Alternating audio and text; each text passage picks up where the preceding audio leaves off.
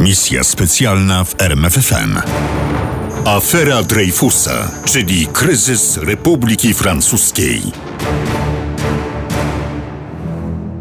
Na pozór nie było nic nadzwyczajnego w pracy Madame Marie Bastian. Każdego dnia, zwykle po południu, przychodziła do ambasady niemieckiej w Paryżu i zabierała się za sprzątanie gabinetów.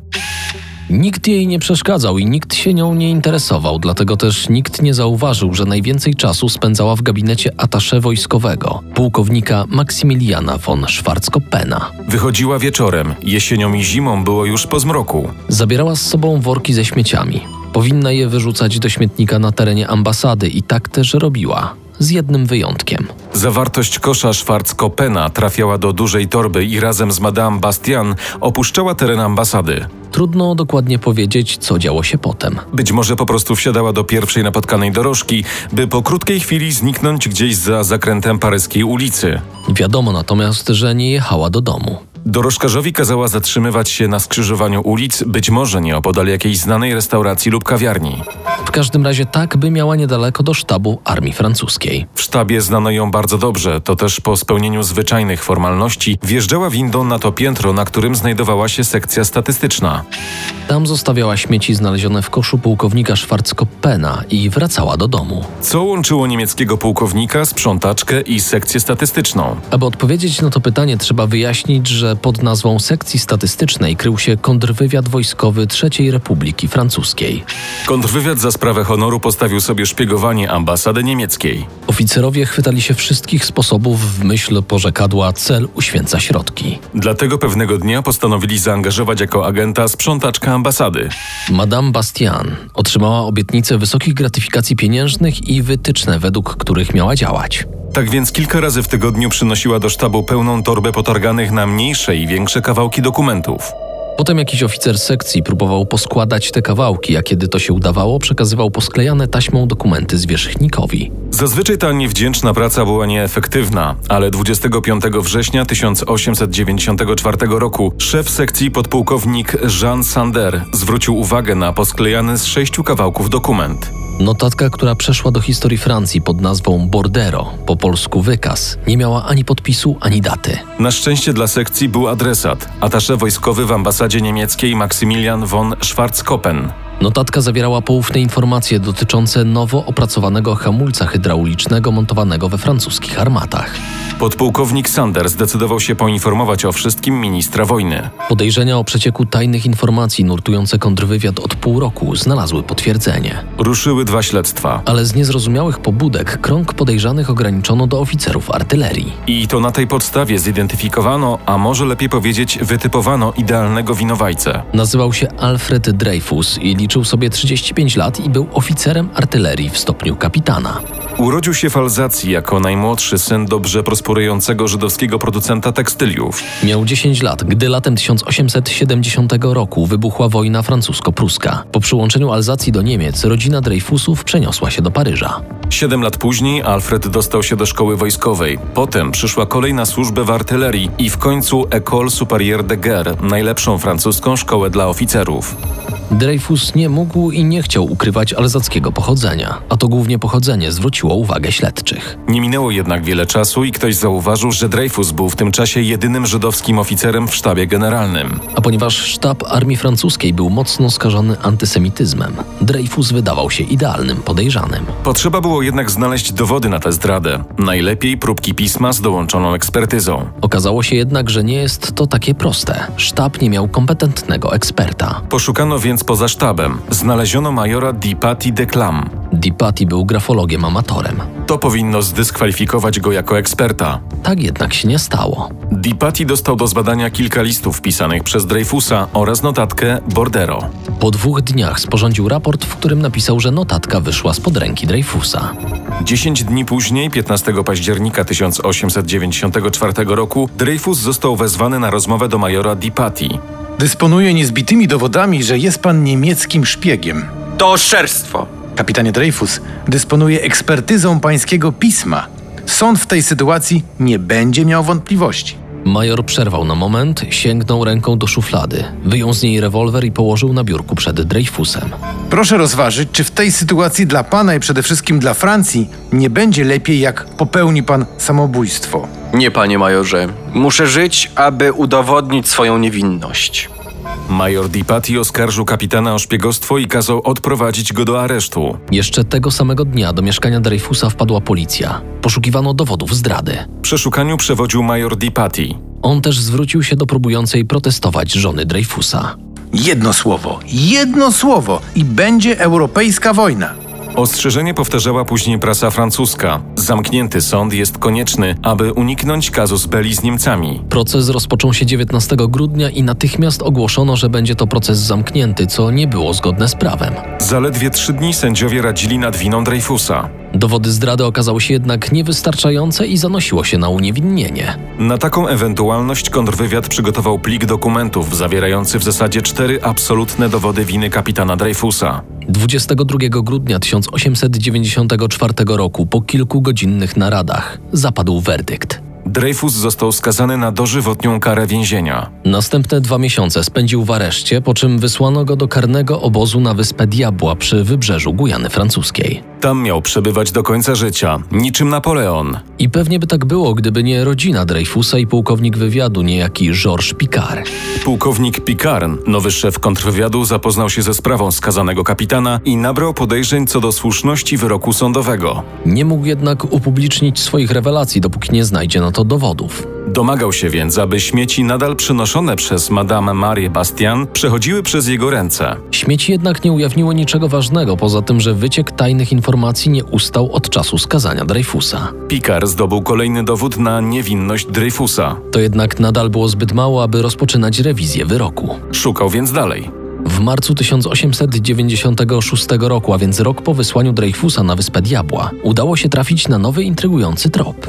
Do majora Esteraziego. Sir, przede wszystkim oczekuję bardziej szczegółowego wyjaśnienia niż to, które mi pan udzielił poprzedniego dnia na ten temat. Dlatego proszę o przesłanie mi go na piśmie, abym osądził, czy mogę kontynuować stosunki z firmą R, czy nie. Pod tekstem był podpis ograniczony do zaledwie jednej litery C. I właśnie ten inicjał zaintrygował Picarta. Kto krył się pod tym inicjałem? Tego spostrzegawczy Picard dowiedział się bardzo szybko. Wystarczyło tylko sięgnąć do teczki ze starą korespondencją i odszukać kartki z tym samym podpisem C. Picard i zaangażowani w sprawę Dreyfusa oficerowie wywiadu wiedzieli, że pod tym inicjałem skrywa się pułkownik Max von Schwarzkoppen, znany nam już atasze wojskowy niemieckiej ambasady w Paryżu. Jednocześnie Picard zainteresował się majorem Esterazim. Kiedy okazało się, że Esterazi był podejrzany o malwersację w Tunisie i szpiegostwo, pułkownik Picard uznał, że warto mu się przyjrzeć bliżej. W toku półprywatnego śledztwa dowiedział się, że Esterazi zbierał informacje na temat poufnych spraw wojskowych, zwłaszcza dotyczących mobilizacji armii francuskiej i rozwoju artylerii. Brał udział w testach armat niejednokrotnie na własny koszt, co obudziło podejrzenia pułkownika. Jak się okazało, słusznie. Pułkownik Pikar myślał, że jest na tropie nowego zdrajcy i miał nadzieję, że złapie go na gorącym uczynku. Z błędu wyprowadziła go rozmowa z francuskim atasze wojskowym w Berlinie, który miał szpiega w niemieckim sztabie generalnym. Dowiedziałem się, że Dreyfus nigdy nie szpiegował dla Niemiec. W takim razie kto? Zapytał Pikar. Nie znam nazwiska. Wiem tylko, że jedynym francuskim oficerem opłacanym przez Niemcy był jakiś major piechoty. Dostarczył kilka arkuszy z wykładów prowadzonych w szkole strzeleckiej e, w Chalon. Czy mógł to być podejrzewany przez Picarta Esterazi? Należało to sprawdzić. W tym celu Picard zdobył próbki pisma Esteraziego. Patrząc na nie, pułkownik odkrył mocne podobieństwo pisma do notatki Bordero przypisywanej Dreyfusowi. To wówczas Picard zdał sobie sprawę, że jeśli Esterazi, jak wskazywało pismo, był autorem notatki Bordero, to Dreyfus musiał paść ofiarą sądowego błędu. Postarał się o wgląd w tajne dossier przekazane sędziom w 1894 roku i odkrył, że dokumenty nie zawierały absolutnie żadnych dowodów winy Dreyfusa. Picard opowiedział zwierzchnikom o swoim odkryciu. Sprawa dotarła do ministra wojny. Ten zabronił kontynuować śledztwo. Dlaczego? Bo prawda o niesłusznym skazaniu Dreyfusa naraziłaby na szwank wielu wysokich oficerów i ministrów. Ale mimo ostrzeżeń uparty Pikar kontynuował śledztwo. Nie od razu zorientował się, że przeszkadzali mu w tym jego oficerowie. Próbowano pozbyć się Pikarta, podsuwając mu fałszywy list, rzekomo napisany przez Niemców do Dreyfusa. Pikar chciał drążyć ten temat, próbował zdobyć ekspertyzę pisma, ale generalicja na to nie pozwoliła. W końcu zapadła decyzja zwolnienia Pikarta ze służby w kontrwywiadzie. Postanowiono wysłać go do Tunezji. Francuski sztab generalny odetchnął, prestiż armii został uratowany. Jak się wkrótce okazało, byli w błędzie. Teraz do ataku przystąpiła rodzina Dreyfusa. Poruszono Senat, Ministerstwo Wojny i prasę. O całej paskudnej sprawie dowiedział się Georges Clemenceau, reporter prasowy i były deputowany parlamentu. W styczniu 1898 roku dwa głośne wydarzenia nadały sprawie Dreyfusa rangę ogólnokrajową. Esterhazy został uniewinniony z zarzutów zdrady, ale widocznie gryzło go sumienie, bo uciekł z Francji. A pisarz Emil Zola opublikował w dzienniku Aurora obszerny artykuł list do prezydenta republiki pod tytułem Jacques, oskarżam. O co oskarżał Zola? Przede wszystkim o antysemityzm i bezprawne skazanie oficera armii francuskiej. Na kogo zdaniem sławnego pisarza spadała odpowiedzialność? Na rząd i prezydenta. Wybuchł skandal, który podkopał fundamenty III Republiki. Republika trzeszczała w posadach od kilku ładnych lat. Francja balansowała na krawędzi chaosu politycznego. Trawiły ją skandale korupcyjne i perspektywa zamachu stanu. Terroryzowały zamachy bombowe. Nie uspokoiły sytuacji prawa ograniczające wolność prasy. Tytuły gazet radykalnych konserwatystów, anarchistów i socjalistów nadal nawoływały do protestów, a nawet buntu. W ciągu trzech lat pięć razy zmieniał się rząd. W czerwcu 1894 roku zamordowano prezydenta Francji, a jego następca został zmuszony złożyć dymisję. Kolejny prezydent także nie cieszył się spokojną kadencją. I to na jego głowę spadła afera Dreyfusa. I tym razem Republika zdołała się obronić. We wrześniu 1899 roku sąd jeszcze raz rozpatrzył sprawę Dreyfusa. Wyrok był podobny. Dreyfus został skazany za zdradę stanu. Emila Zole oskarżono o zniesławienie. Groziło mu więzienie, zdążył jednak uciec do Wielkiej Brytanii. Tymczasem zanosiło się na to, że sprawa Dreyfusa po raz trzeci trafi na wokandę. W obawie o nowe skandale i zamieszki uliczne, do których zawsze był skory lud Paryża, rząd postanowił ułaskawić Dreyfusa. 19 września 1899 roku po długim wahaniu dekret w tej sprawie podpisał prezydent republiki. Dreyfus był wolny, ale proces rehabilitacji ciągnął się jeszcze długie 6 lat. Rehabilitacja Dreyfusa w 1906 roku wpłynęła również na los pułkownika Picarta. Przyznano, że miał rację i w ramach rekompensaty awansowano na generała brygady. A co stało się z Emilem Zolą? Zola wrócił do Francji w 1899 roku. Żył jeszcze 3 lata. 29 września 1902 roku Emil Zola i jego żona Aleksandrin zatruli się tlenkiem węgla z kominka. Kiedy przyjechali lekarze, Zola już nie żył. Udało się uratować jego żonę. Zanim lekarze opuścili mieszkanie, zjawiła się policja i zaczęło się śledztwo. Zola zdobył sobie ogromną liczbę wrogów, zwłaszcza wśród przeciwników Dreyfusa, dlatego nie wykluczano tezy o zamachu. Śledztwo prowadzono jednak ślamazarnie. Nie udało się znaleźć winnych ani ustalić żadnych przekonujących faktów. Ponad 100 lat po śmierci Zoli historyk Alan Pasz odkrył prawdę o śmierci pisarza. Tak się składa, że przeprowadziłem śledztwo w tej sprawie.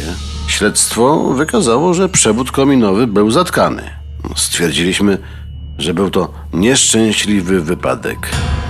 Minęło 25 lat i Allen Pasz dotarł do nowych informacji w tej sprawie. Palacz o nazwisku Henri Burenfos powiedział jednemu ze swoich przyjaciół, że jest odpowiedzialny za tę śmierć. No 29 września 1902 roku pracował na dachu sąsiedniego domu i tego dnia zablokował komin wychodzący z sypialni Zoli. Po odpowiednio długim czasie odblokował wylot. Biron Foss działał w Lidze Patriotów i zaliczał się do przeciwników Zoli. Czy prawdą jest, jak twierdzi prawnuczka Zoli, że Biron Foss przyjął zlecenie na zabójstwo pisarza? Wyniki najnowszych badań zapisane w książce pod tytułem Les Enigmes de l'Histoire de France zdają się potwierdzać te słowa. Tymczasem cztery lata po tragicznej śmierci Emila Zoli, Georges Picard został ministrem wojny w rządzie Clemenceau. A Alfred Dreyfus wrócił do wojska. Cieszył się stopniem majora i legią honorową. Sprawiedliwość zatriumfowała również w przypadku Emila Zoli, lecz tym razem triumfowała pośmiertnie. W 1908 roku trumnę z ciałem Zoli przeniesiono do Panteonu. W uroczystościach uczestniczył również Alfred Dreyfus. i został postrzelony przez prawicowego fanatyka. Huk strzału z pistoletu był ostatnim echem afery i na długie lata stał się ostatnim krzykiem dogorywającej francuskiej skrajnej prawicy. Przez długie kilka dekad nie liczyła się we francuskiej polityce. Uznano również, że różnice religijne mają zły wpływ na sprawy państwowe, zatem zdecydowano o rozdzieleniu kościoła od państwa. Wreszcie ktoś zauważył, że armia nie może być państwem w państwie i generalicję poddano cywilnej kontroli. To wszystko, zdaniem historyków, świadczyło o wzmocnieniu demokracji parlamentarnej. W nowej armii zreformowanego państwa Dreyfus służył do roku 1919. Zmarł w 1935. Wydawałoby się, że razem z nim zgasły echa afery, tym bardziej, że najwybitniejsi historycy zgodnie przyznają, Dreyfus nie popełnił żadnego przestępstwa. Tymczasem, kiedy w październiku 2021 roku prezydent Francji Emmanuel Macron otwierał muzeum poświęcone aferze Dreyfusa, odezwała się francuska skrajna prawica. Jean-Marie Le Pen przyznał, że zwolnienie Dreyfusa było sprzeczne z całym znanym orzecznictwem sądowym. Nie wolno ignorować tych słów. Przecież Le Pen jest ojcem startującej w ostatnich wyborach prezydenckich Marine. A skoro Marine Le Pen przeszła do drugiej tury, to znaczy, że francuska prawica rośnie w siłę. Poglądy Le Penów i im podobnych polityków prawicowych podziela ponad 40% Francuzów. Dla nich niewinność Alfreda Dreyfusa, przede wszystkim Żyda, a nie zasłużonego oficera armii francuskiej, wcale nie jest taka oczywista. Czy to oznacza, że we Francji budzą się demony przeszłości? Misja specjalna w RMFFM. Na tropie największych tajemnic historii.